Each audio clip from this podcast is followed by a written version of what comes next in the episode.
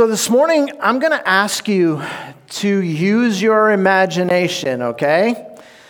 Imagine, if you will, a society in which sin is more common than righteousness. Imagine. Imagine a society whose leaders are, for the most part, not trustworthy.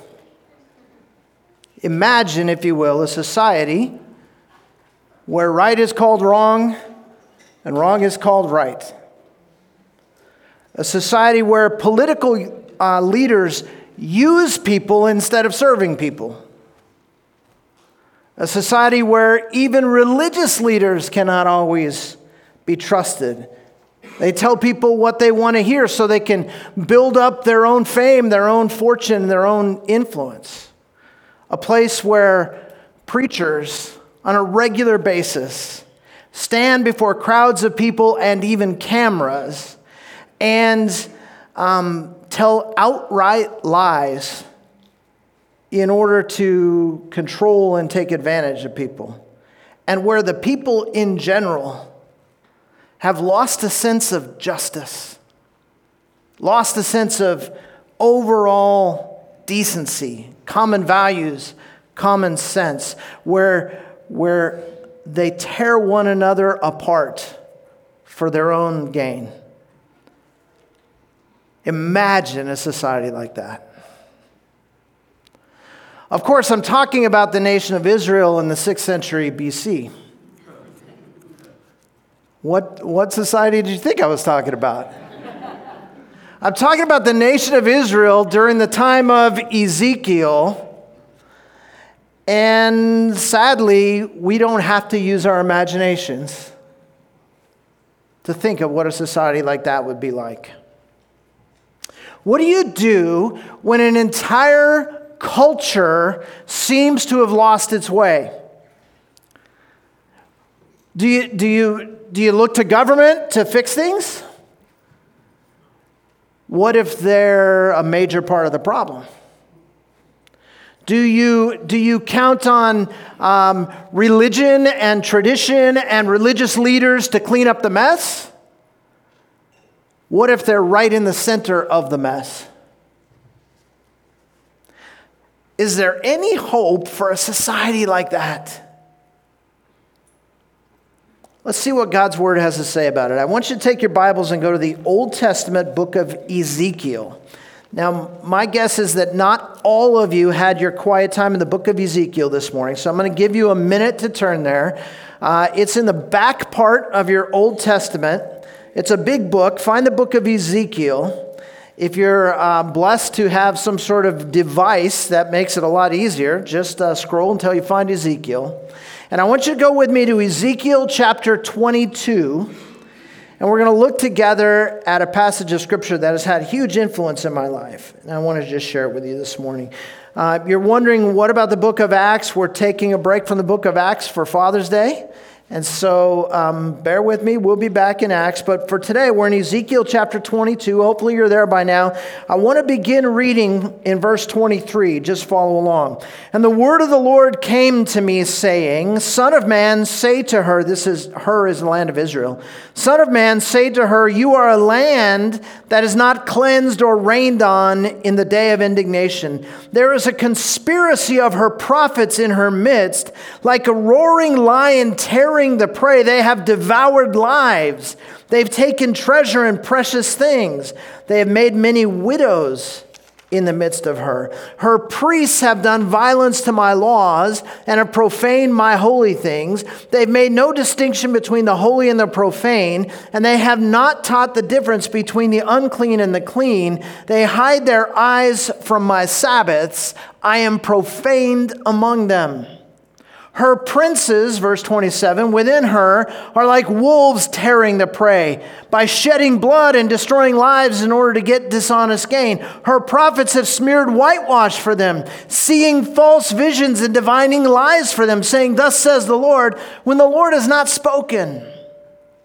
The people of the land have practiced oppression and committed robbery, and they have wronged the poor and the needy, and have oppressed the sojourner without justice. Let's stop there. He talks about four different groups.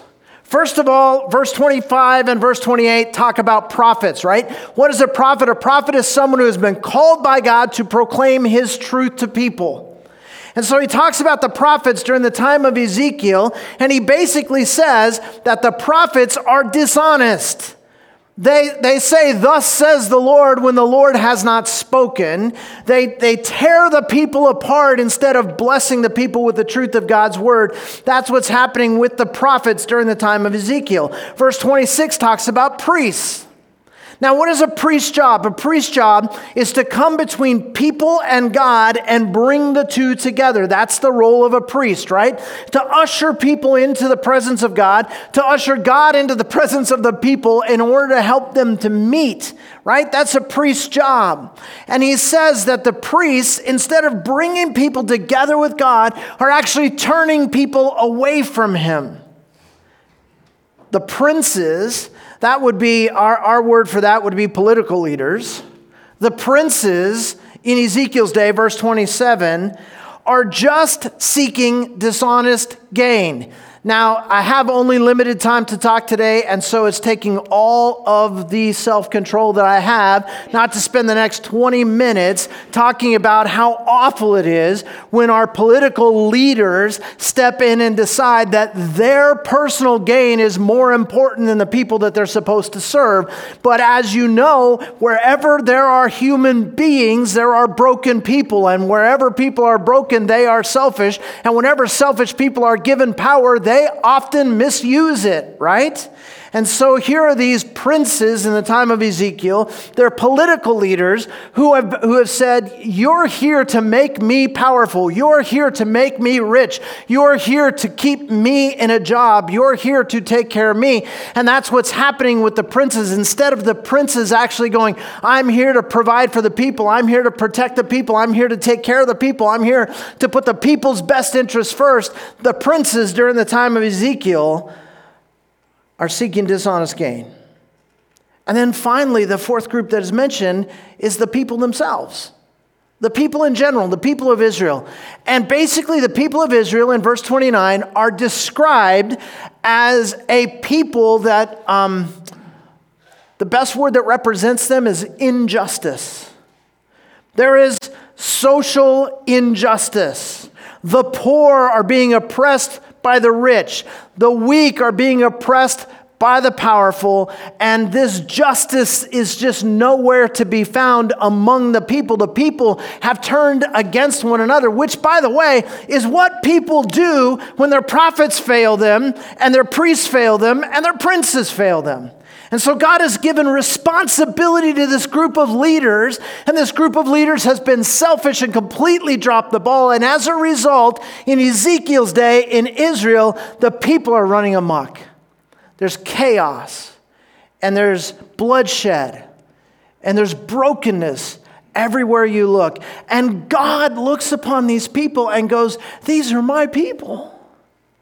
These are the people that I have called to be a light to the world. These are the people that when I spoke to Abraham, says God, I told him, and you will be a blessing to the whole world. I will make you a great nation, and through this great nation, the whole world will be blessed. And God is looking at his people, and he's going, the prophets are lying to the people, the priests are pulling the people away from God, the princes are taking advantage of the people, and the people do not shine a light, they do not represent resent me. In fact, they're the worst of what's wrong with people. That's the situation in Israel. The only nation on earth in the 6th century BC that has any direct connection to God. And that's God's people. And God looks at a society like that, and his heart is broken. And so God calls out to Ezekiel and he says, I want you to give them a message. I want you to say to them, listen, it's a time of indignation. The, the, uh, the heat is being turned up, and there's going to be no rain for you. There's going to be no solution. There's going to be no relief. There's going to be no stopping of this. Because you, you as a whole society, have turned away from God. First, your leaders, and now the people in general. By the way, it's not lost on me that there is absolutely no distinction between this description of Israel and the society that we live in today. Where is the hope for a society that's in that kind of shambles? Well, there's a clue for us in Ezekiel 22. Look at verse 30. He's just described this terrible situation, and here's what God says God says in verse 30 I searched for a man among them who would build up the wall and stand in the gap before me for the land so that I would not destroy it.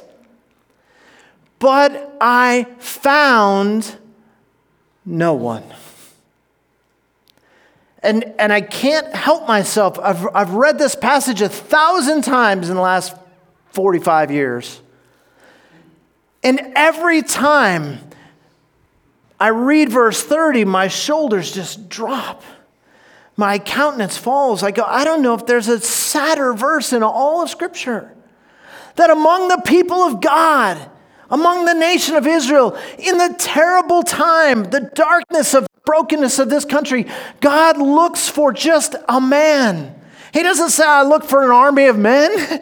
He says, I look for a man, just, just one man who would step up, who would stand in the gap, who would go into the broken down wall and say, I will make up this gap and make sure that the people are protected. And I looked for a man, God says, and I found no one. No one. And so, what came next for Israel was a time that made this dark time look light. A, a time of hardship, a time of exile, a time of slavery and pain and difficulty that went on for generations. But it's so sad because it didn't have to be that way. There was a solution. God said he had a solution in mind. He said, I looked for a man. Remember, remember a few years ago um, that the United States Marine Corps would have those commercials, recruiting commercials, right? And they, they would say, We're looking for a few good men, right? We're looking for a few good men. They don't use that anymore. I actually looked up why. It's for the reasons you would expect. and um, now they, they use the few, the proud, the Marines. But they've scrapped that one too. All of these things uh, have ruffled people's feathers. But here in God's word, he makes this very controversial statement. He goes, Hey, you know what I'm looking for? I'm looking for a, a good man. I'm looking you know, and by the way, let's, let's be clear. The scripture teaches very clearly that apart from Christ, there's no such thing as a good man. Some of you women are like, yeah, that's right, I know about that. No good men, no good women, no good children. All of us broken because of the fall of sin. All of us in need of a Savior. So when we're talking about God looking for good men, maybe we should change the slogan and say, uh, I'm looking for a godly man. God's looking for a godly man in this time, uh, a man who will step up. Um, and God is willing to withhold judgment on an entire society if a man will step up. If a man will step into the gap, if a man will call out to God, and when Israel has turned away from him, if only they would repent. There's that word we don't use in church anymore because people don't like it repent. Like you're, you're headed this way and you turn and head this way. That's repentance. If they would turn around, they've been walking away from God. If they would come back to God, just a man who would lead them to that kind of repentance. That's what God is looking for. If only they would repent, He would withhold His judgment. And He's looking for some godly men or even one godly man And there's a concerted effort underway in our society today. And I'm not going to go off on this tangent, but let's just get the cards on the table. There's a concerted effort underway by some in our society today to just uh, erase gender roles and to, to, to, to erase gender okay to, to talk to say that there, there is no difference between genders that gender is fluid and all of those kind of things. You don't need me to explain it to you. You've heard these arguments right? And and i find it fascinating because in our societal landscape today it would be very easy for me much much easier much less controversial if this passage said and i w- and i looked for a person who would make up the wall and stand in the gap and, and so I thought, well, that's probably what it says. You know, you use the word man as a general term and it means person, except not so in Hebrew. And so I read it in Hebrew. And in Hebrew, the word is ish, which means male individual. It's a very specific word. God is saying, and this is why this is a Father's Day message God is saying, hey, guys, I am asking one of you to step up. And, and we'll talk more about how that um, relates to women as well in a second. But for now, I just want to point out I really was hoping I could go to this passage so that I would say, I have a message for everybody, whether you're man, woman, or child, that God is saying, I'm asking you to step up. And of course, all throughout Scripture, He's asking us all to step up, and we'll get to that. But I want to say that in this passage, where God is describing the darkness of Israel, he says, I'm actually looking for a guy to act like a guy. I'm actually looking for a man who will say, I will stand in the gap. And so, this is a Father's Day message where, you know, I, I have a choice if I'm going to preach a Father's Day message, and sometimes I just say Happy Father's Day and we move on. You got donuts. What else do you need, right? But, but if I'm going to preach on fatherhood on Father's Day, then I have a choice. There's two ways I can go. I can go in the way that says, you know, I want to make all of you feel better as dads. I just want to say thank you for being dads. I mean, we need dads. We need dads to love us and to lead us and to discipline us and to guide us and to teach us and to train us. And, and all of you dads are doing that. And, and I want you to leave here encouraged. Today, I decided to go a different route. Today I decided that we as men need to get challenged. Because I'm looking at our society and guys, I don't like what I see. I don't like the direction that things are going. I don't like the fact that people are turning away from God and not to Him, and that as a society it's getting darker and darker by the day. And so I want to join the voice of God through Ezekiel and say, hey, men, God's calling us to step up. And so it turns out that men are pretty important in society. And that's especially true of fathers. U.S. Department of Justice recently did a study. Here's what they found out 63% of youth suicides are teens from fatherless homes. 90% of all homeless and runaway youth are from fatherless homes. 85% of all children exhibiting clinical behavioral disorders are from fatherless homes. This is the U.S. Department of Justice statistics. 71% of all high school dropouts, fatherless homes. 70% of juveniles in state run institutions, fatherless homes. 75% of adolescent chemical abuse, fatherless homes, and 75% of rapists are from fatherless homes. There are huge holes in the proverbial wall, and we need some godly men who are going to step up and fill those gaps. There is an essential role for godly men to play in the family, in the church, in the society as a whole. Certainly, fathers, but not just fathers. Men in general, godly men standing in the gap, fighting for people that are far from God. Dads, yes. But how about stepdads? How about mentors? How about older brothers? How about teachers? How about coaches? How about youth pastors? How about neighbors who look and see there are kids who need to be influenced? There are people who need to be protected. There are people who need to be cared for, taught, challenged, and encouraged. And they step up. If you are a godly man, you have an essential role to play in the future of our society. It's a priestly role. Uh, it was so interesting to me to look at and see, man, look at the ones who've let these people down. The priests let them down. Remember, um, Moses plays this priestly role for Israel. Remember when Israel makes golden calf and they, they start to worship uh, false gods and they, they, they lose their faith, and Moses comes and, and what does he do? Well, first he smashes the tablets, um, and then he prays. He intercedes on behalf of the people and he says to God, I would rather you blot out my name from the book of life than to destroy these people. And he pays the price as a prayer warrior, as a priest, to bring the people back to God.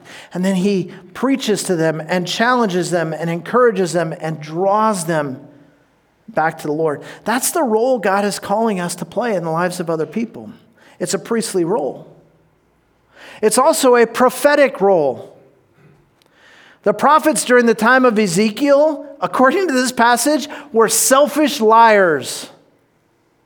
They said things like, Thus saith the Lord, when the Lord had not spoken. Oh my goodness, how I would like to go off on some of the preachers in our culture today who stand up before large crowds of people and before um, cameras and before microphones and say, Thus saith the Lord, when the Lord has not spoken.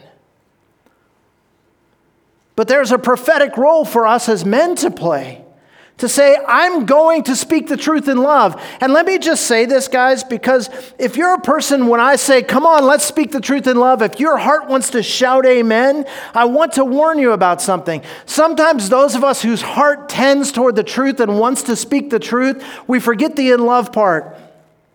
And sometimes the way that we speak the truth is more weaponized than gracious. And sometimes what we want to do is tear down those who are not walking in the truth. That's not the role of the prophet. The role of the prophet is to call the people to the amazing grace of God. And the scripture says it's his kindness that leads us to repentance. And so, if you're a person who tends toward the truth, I, that's me. I, I'm on the truth and grace trajectory. I'm like over here. And, and, and I can be insensitive and I can be uncaring and I can be ungentle. And God always is beating me over the head and reminding me listen, I love the people that you're trying to speak the truth to. Speak the truth in love. So let me just ask you this, and, and, and, and I want to speak especially to you guys. How's your integrity holding up? Do you speak the truth? Or do you tell a story that is convenient to your goal? Do you do what's right because it's right, or do you take shortcuts? Do you take advantage of others and seek dishonest gain? Or do you look for ways to help others and lift them up rather than tearing them down? In a season of political correctness where people are not willing to hear anything that makes them uncomfortable, it is high time that somebody stood up, stood in the gap, and spoke the truth. Because the scripture says the truth will set you free. And by the way, be careful not to use it as a weapon. It's also a protective role, the role that God's calling us to as men. Remember how Abraham interceded for Lot? When God said, I'm going to go destroy Sodom, and Abraham just went into prayer. We, we look at that situation, and God's, uh, Abraham speaking to the angel of the Lord, and there's this conversation going on, and we're like, well, that's not how it works with me and God. It's called prayer. Abraham's just praying, Lord, please Spare these people. Lord, please spare these people. Lord, please spare these people. And he won't give up because he's playing a protective role. Part of being a godly man is standing in the gap between danger and those who are about to get crushed by it. That might mean prayer. It might mean speaking up on someone's behalf. It might mean getting help. It might mean working on your own junk because you're part of the problem. Whatever the case is, it's high time that more of us stood up and protected others from the attacks of the enemy. And finally, you know, being a godly man is a prayerful role. This is where some of us are the weakest, guys. I mean, nobody knows what your prayer life's like. Nobody knows whether your knees are calloused. Nobody knows if, if you just throw up a prayer now and then, like, Lord, I'm running late, please don't let there be traffic. Or whether you fall on your face before God on a regular basis and cry out on behalf of the people that He has put in your heart and in your life. But man, if you don't do anything else, we need to become an army of men that fights on its knees. We need to become men who, who, who take the care of our society, the, the care of our families, the care of our children so seriously that we realize I am not strong enough to fix what's broken, but I know the one who is, and I'm going to him, and I'm not going to stop knocking until he opens the door. In so many cases, we lack the power to actually do what needs to be done, but God doesn't. It's not just about standing in the gap, it's about kneeling in the gap. And one thing the world needs now is a generation of prayer warriors. And so I say to you guys, let it start with us. And through our example, men, let it trickle down through our families. Let it trickle down through our church. Let it trickle down through our society so that there would be a generation of godly men my friends, the problems that we face as a culture and as individuals, they're huge. But God is looking for a man. A man who will make up the wall, a man who will stand in the gap. It doesn't say that he's looking for an army of men. So stop sitting and criticizing the fact that others aren't doing anything. Maybe God is calling you to, st- let's take the maybe out of that sentence. God is calling you, men, to step up, stand in the gap make up the wall. It's time for you to become that man. Now, I realize that this message may have seemed a little hard to connect with for you ladies. Fair enough. There's, there's two easy paths for you to take, ladies, when there's a message like this where I'm just talking to the guys. One is to sit in judgment of the men in your life. Get the sharp elbow to your husband sitting next to you and uh, resent them for not doing a better job.